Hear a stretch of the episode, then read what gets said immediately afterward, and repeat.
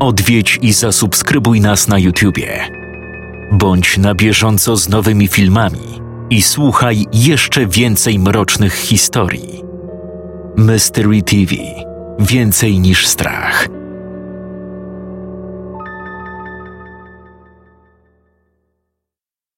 W poniedziałkowy poranek, mniej więcej 65 godzin po uprowadzeniu Marcela, wciąż nic nie było wiadomo. Śledczy pozostawali w ciągłym kontakcie z rodzicami chłopca, jak na razie porywacze się nie odezwali. Adam Antczak miał złe przeczucia. Najczęściej w sytuacjach, w których w grę wchodzi okup, rodzina uprowadzonych otrzymuje podstawowe instrukcje w ciągu 24 godzin. Czasami porywacze nawiązują kontakt nieco później, bo chcą w ten sposób jeszcze bardziej przerazić najbliższą rodzinę swojego zakładnika. Jak to mówią, im bardziej się boisz, tym więcej zapłacisz. Ale w sprawie Marcela było coś nie tak. Minęły prawie trzy doby. Trzy doby, cholera jasna. Adam nawet nie próbował sobie wyobrazić, co musi teraz dziać się w głowach Pawła i Anny Słowików.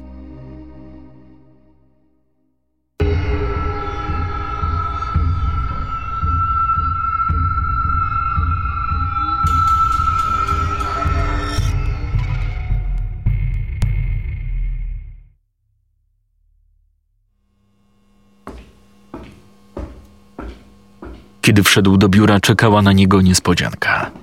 Jakiś mały promyk nadziei, że wreszcie coś ruszy do przodu. Dobrze, że jesteś.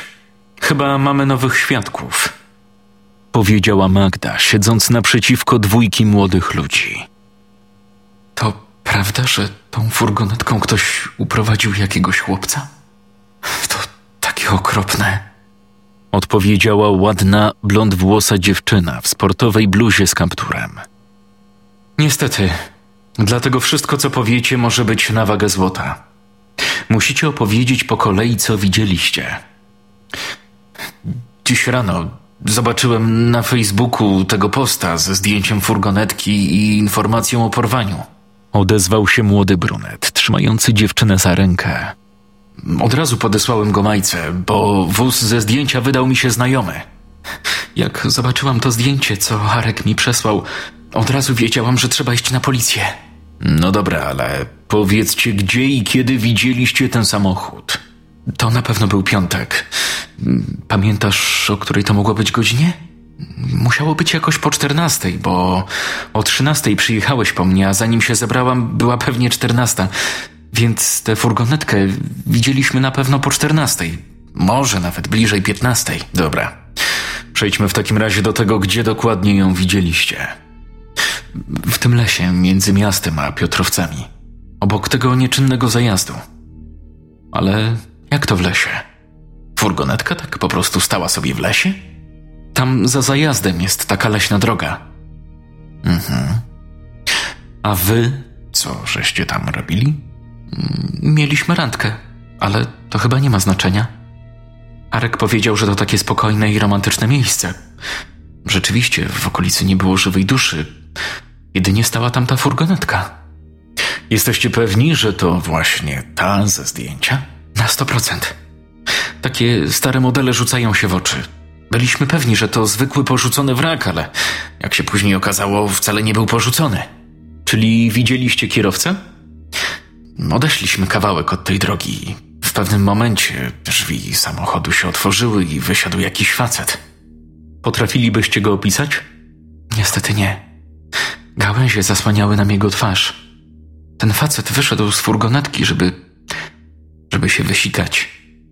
I w pewnym momencie zadzwonił mu chyba telefon. Pamiętasz, Arek? Tak, tak, dokładnie. Zadzwonił telefon i facet pędem pognął do wozu, odpalił silnik i pojechał w stronę miasta. Jakby się paliło. A może zapamiętaliście jakiś szczegół? Nie wiem, jego zapach, jakąś część garderoby. Może ktoś jeszcze siedział w samochodzie? Nikogo więcej nie widzieliśmy. Ale to możliwe, bo miał brudne szyby. Facet, który wysiadł, miał takie robocze buty i spodnie z łatami. Podobne jakie noszą pracownicy w tej, w Kastoramie. No i mógł być w średnim wieku. A po czym to poznałaś? Po głosie. Facet w pewnym momencie powiedział coś do siebie i to nie był głos młodej osoby. Nie mówię też, że starszej, ale takiej w średnim wieku. 40-50 lat mniej więcej. Czyli podsumowując, samochód stał na leśnej drodze. W pewnym momencie wyszedł z niego jakiś mężczyzna i kiedy zadzwonił mu telefon, odebrał, po czym w pośpiechu odjechał w kierunku miasta. Tak? Tak. Dokładnie tak było. Pamiętam, że zdziwiło mnie jeszcze, dlaczego on stał akurat w ogóle w głębi lasu. Przecież kawałek dalej i miał wielki i pusty parking. Zupełnie jakby nie chciał, aby ktoś go zauważył. Poczekajcie tu chwilę. Powiedział Adam, dając znak Magdzie, by wyszła z nim na korytarz. Co o tym sądzisz? Na nagraniu ewidentnie było widać, że ktoś jeszcze siedział na fotelu pasażera. To mi wygląda na jakąś zorganizowaną, skoordynowaną akcję. To oczywiste, że w samochodzie ktoś jeszcze musiał być, bo kierowca nie dałby rady w tak krótkim czasie wciągnąć chłopaka do samochodu i odjechać. Zastanawia mnie ten telefon. Wygląda tak, jakby facet z furgonetki czekał w tym lesie na sygnał i kiedy go otrzymał, ruszył do akcji. Nie wiem o co tu chodzi, ale to musi być jakaś grubsza sprawa. Te dzieciaki muszą wskazać nam to miejsce. Trzeba tam ściągnąć techników. Zajmij się tym. Ja muszę jechać do szkoły, porozmawiać z osobami z klasy Marcela, a potem muszę zajrzeć w jedno miejsce. To znaczy? Pamiętasz, jak mówiłem ci o tym chłopcu, który zaginął w zeszłym roku w listopadzie? Aha. Przeglądałem wczoraj jeszcze raz akta tej sprawy i zauważyłem, że ostatnią osobą, jaka widziała chłopca, była ekspedientka w sklepie warzywnym niedaleko szkoły. Pamiętam, że wtedy z nią rozmawialiśmy, ale jej zeznania nic nie wniosły. Podjadę do niej i spytam, czy nie widziała wówczas w pobliżu białej furgonetki. Myślisz, że te dwie sprawy może coś łączyć? Słuchaj, jak na razie stoimy w miejscu. W rzeczach Marcela nic ciekawego nie znaleziono. W jego komputerze tak samo. Nie wchodził na żadne podejrzane strony. Nie natrafiliśmy na żadne korespondencje. Nie mamy nic. Musimy szukać każdego, choćby najmniejszego punktu zaczepienia. A gdzie to się spaceruje w czasie lekcji? spytała Franka pani Dorota, która właśnie skończyła myć podłogę na szkolnym korytarzu. Byłem w toalecie za nagłą potrzebą, pani Dorotko. Wie pani, z takimi rzeczami nie ma żartów. Sześćdziesięcioletnia kobieta była jedną z trzech woźnych pracujących w gimnazjum. Dla Franka była prawdziwą bratnią duszą. Chłopiec nie rozumiał tylko, dlaczego pani Dorotka chodzi w pofarbowanych na fioletowo włosach. Przecież osoba w jej wieku wyglądałaby sto razy lepiej w siwych niż w fioletowych. Ale nigdy nie miał odwagi, by z kimkolwiek na ten temat porozmawiać. W każdym razie pani Dorotka była dla chłopca miła i życzliwa. On także był dla niej miły i życzliwy. Wszystko dlatego, że znali się od dawna – Pani Dorota pracowała wcześniej w podstawówce, do której uczęszczał Franek.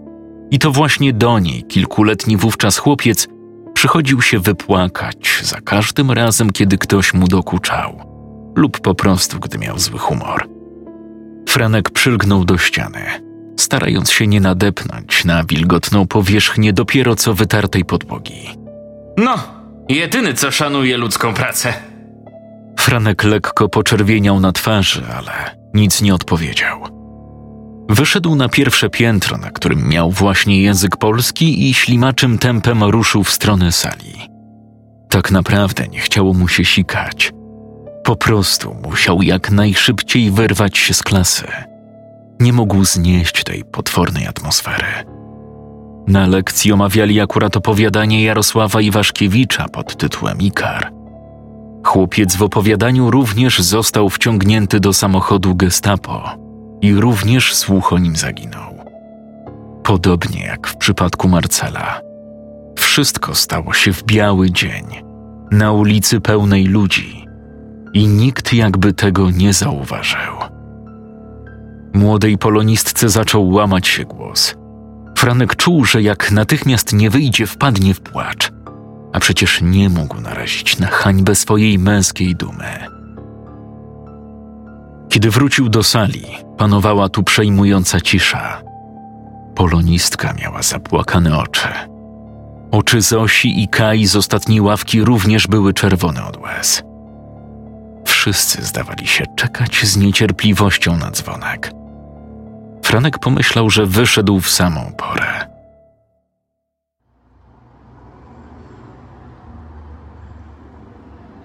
Dzień dobry, komisarz Antczak.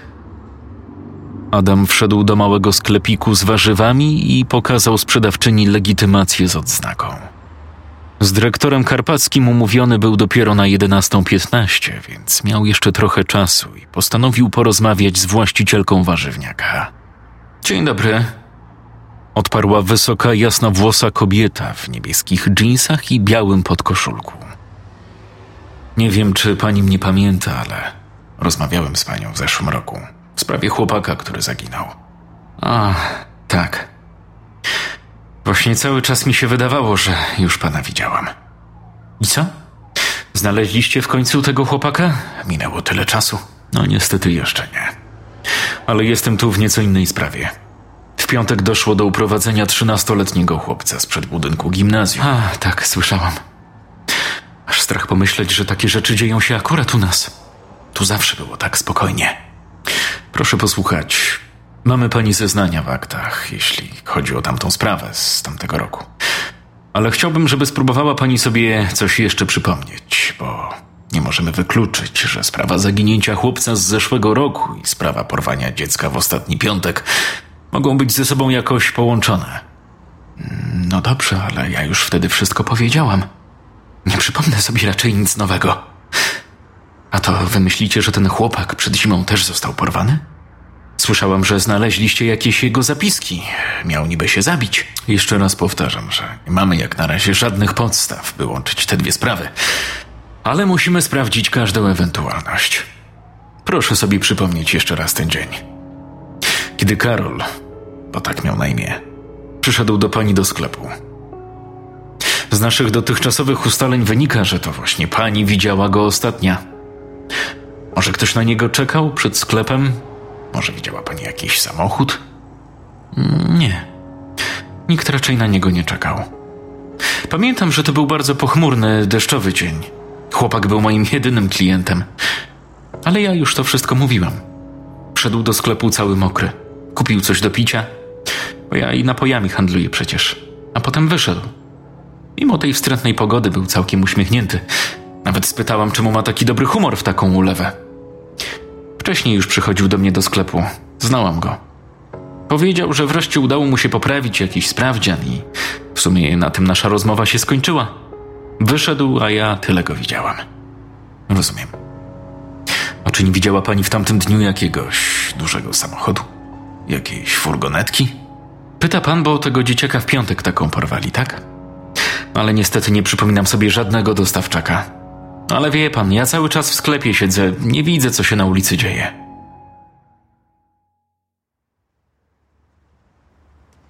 Posłuchajcie, nie muszę wam mówić, jak bardzo ta sprawa jest poważna.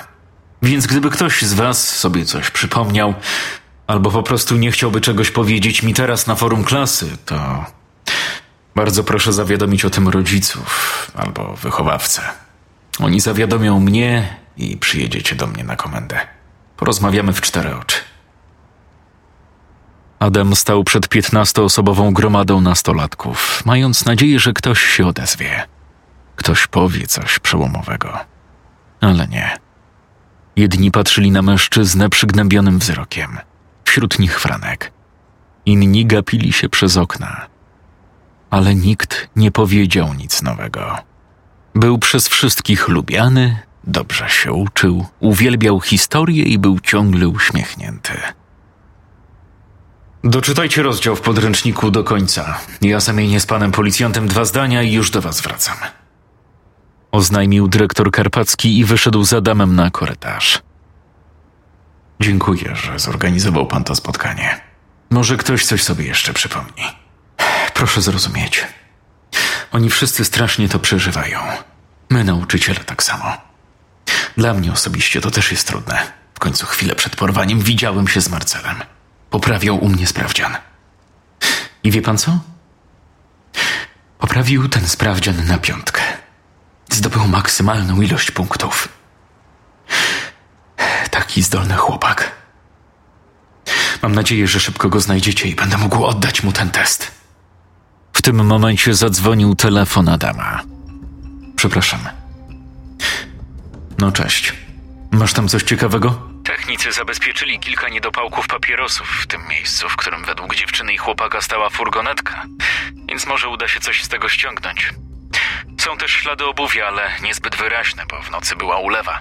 Mamy za to ślady bieżnika jakiegoś większego samochodu.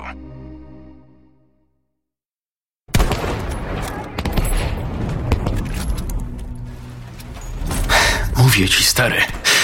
Facet zachowywał się jak jakiś psychol. Marcel mógł tego nie widzieć, bo był skupiony na teście, ale ja? Co się na niego popatrzyłem, to on zamiast naprawiać ten głupi rzutnik ciągle się na niego gapił. Przepraszam, chłopcy, mogę wiedzieć, o czym rozmawiacie? Adam wszedł do pokoju Franka i nakrył syna, jak wraz z kumplem z klasy grali na konsoli. Tato, weź. Miałeś jechać do tego mechanika. Oburzył się Franek, odkładając pada i chwytając do rąk zeszyt z matematyki. Ta. Dzwoniłem do niego i powiedział, że mam przyjechać z autem po 20, a jest 19. Już zrobiliście zadania?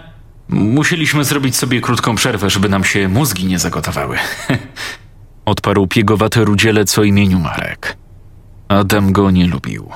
Był najgorszym uczniem w klasie i mężczyzna bał się, że jak jego syn zbyt mocno się z nim zaprzyjaźni, dorówna jego intelektualnemu poziomowi i stoczy się w nauce na samo dno. Mózgi. Mózgi to prędzej wam się zagotują od tych głupich gier. Przez przypadek usłyszałem fragment waszej rozmowy. Rozmawialiście o Marcelu. Mam rację? Franek, jeżeli jest coś, o czym nie wiem, to radzę ci mówić tu i teraz. No bo chodzi o to, proszę pana, że mamy w szkole takiego śmiesznego gostka. Mówimy na niego dziwny pan od prądu. No i w tym dniu, co Marcela porwali, to on był w klasie na poprawie i. No tak śmiesznie się zachowywał. Chwila. Po kolei. Franek, ty wiesz o kim mówi twój kolega? Tak, tato, ale ja nie wiedziałem, że ten facet był w szkole wtedy, kiedy porwali Marcela. Dopiero teraz Marek mi to powiedział. No bo wtedy sprawdzian poprawiałem tylko ja i Marcel. Bo ty mówiłeś, że przyjdziesz poprawiać za tydzień. Ale przecież ten facet nie porwał Marcela. Chłopcy, możecie mi w końcu powiedzieć, o kim mówicie? No bo jest u nas w szkole taki facet, chyba szkolny elektryk. Nazywamy go Dziwny Pan od Prądu, bo raz przyszedł na historię z dyrektorem i opowiadał o prądzie, ale gadał takie głupoty i zachowywał się jako błąkaniec.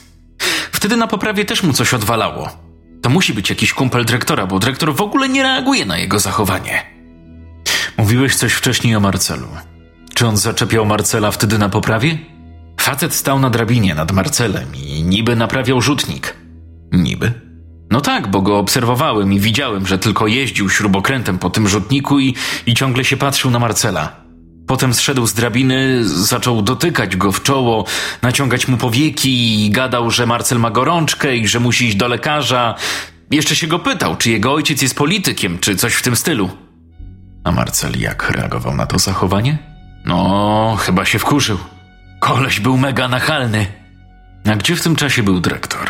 No, siedział w sali, ale w ogóle na to nie reagował. Zupełnie jakby dziwny pan od prądu nie istniał. A kto pierwszy wyszedł z klasy? Ty czy Marcel? Marcel. Ja siedziałem jeszcze z 10 minut. I pamiętasz, co się działo, kiedy Marcel wyszedł? Ten mężczyzna został w sali, czy też wyszedł? Mm, został w sali. Był tak może jeszcze z pięć minut i wyszedł chwilę przede mną. Dyrektor na moment wyszedł, chyba chciał gdzieś zadzwonić, ale to tak na pół minuty może. Zaraz, zaraz. Dyrektor wyszedł z sali zaraz po wyjściu Marcela? No tak, ale mówiłem na chwilę, dosłownie. A skąd pewność, że chciał gdzieś zadzwonić? Bo wyciągnął z kieszeni telefon. Dziwny pan od prądu coś mu powiedział, ale nie słyszałem co. No i Dyro wyszedł z telefonem i po chwili wrócił do klasy z powrotem. Ej, a ty nie masz jeszcze w telefonie tego nagrania? spytał niespodziewanie Franek. Marek rzucił mu wściekłe spojrzenie i momentalnie zrobił się czerwony. Jakiego nagrania? Chłopcy, to może być ważne. O jakim nagraniu mówi Franek? No bo wtedy, kiedy dziwny pan od prądu opowiadał nam o prądzie, to. to ja go nagrałem. Ale to tylko tak na pamiątkę. Nikomu tego nie pokazywałem, nie wrzucałem. Proszę, niech pan nie robi z tego afery. Jakby dyrektor wiedział, że nagrywałem na jego zajęciach, to miałbym przechlapane. Masz to nagranie w telefonie? Tak. A masz przy sobie telefon? Mm, No tak. No to pokaż.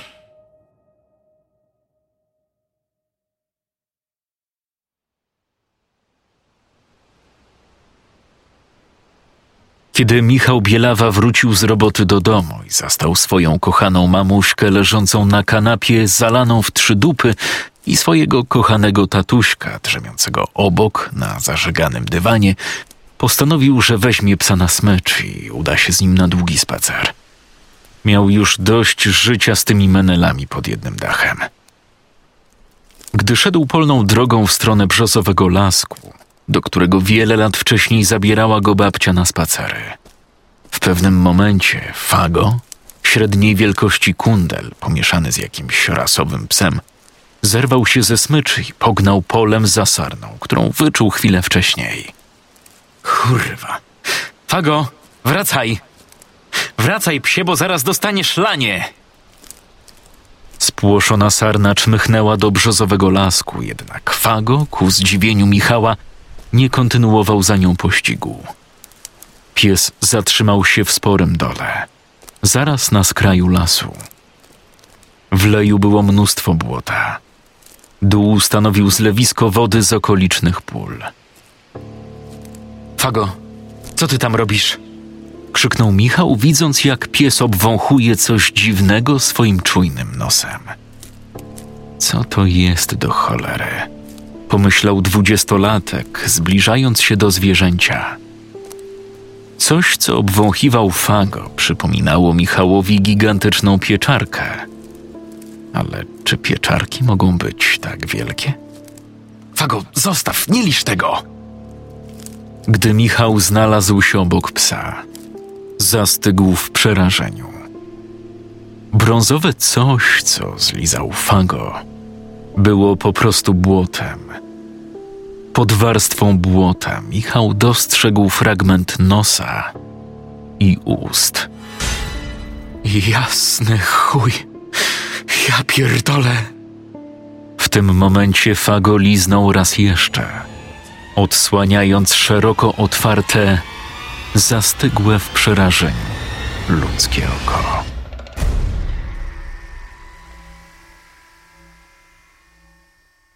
Scenariusz Szymon Mandrak.